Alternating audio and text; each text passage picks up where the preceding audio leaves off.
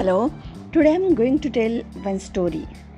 Story related environment or do not cut trees. Okay.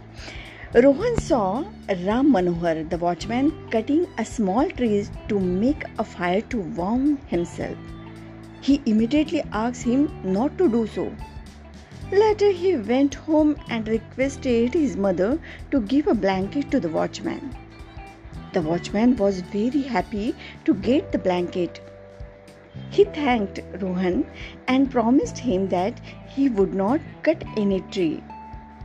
He also promise to check that nobody else does so तो देखा ना आपने रोहन ने Ram Manohar watchman को कैसे रोक डाला कि ट्रीज को काटना नहीं है पर उसको मदद भी की उसने वो ट्रीज कट कर इसलिए रहा था कि वो ठंडी से बचाव चाहने के लिए वो फायर करने वाला था ट्रीज की ब्रांचेस तोड़ के ओके बट रोहन ने आइडिया लगाई, उसको भी हेल्प किया ब्लैंकेट दे के और ट्रीज को सेव किया।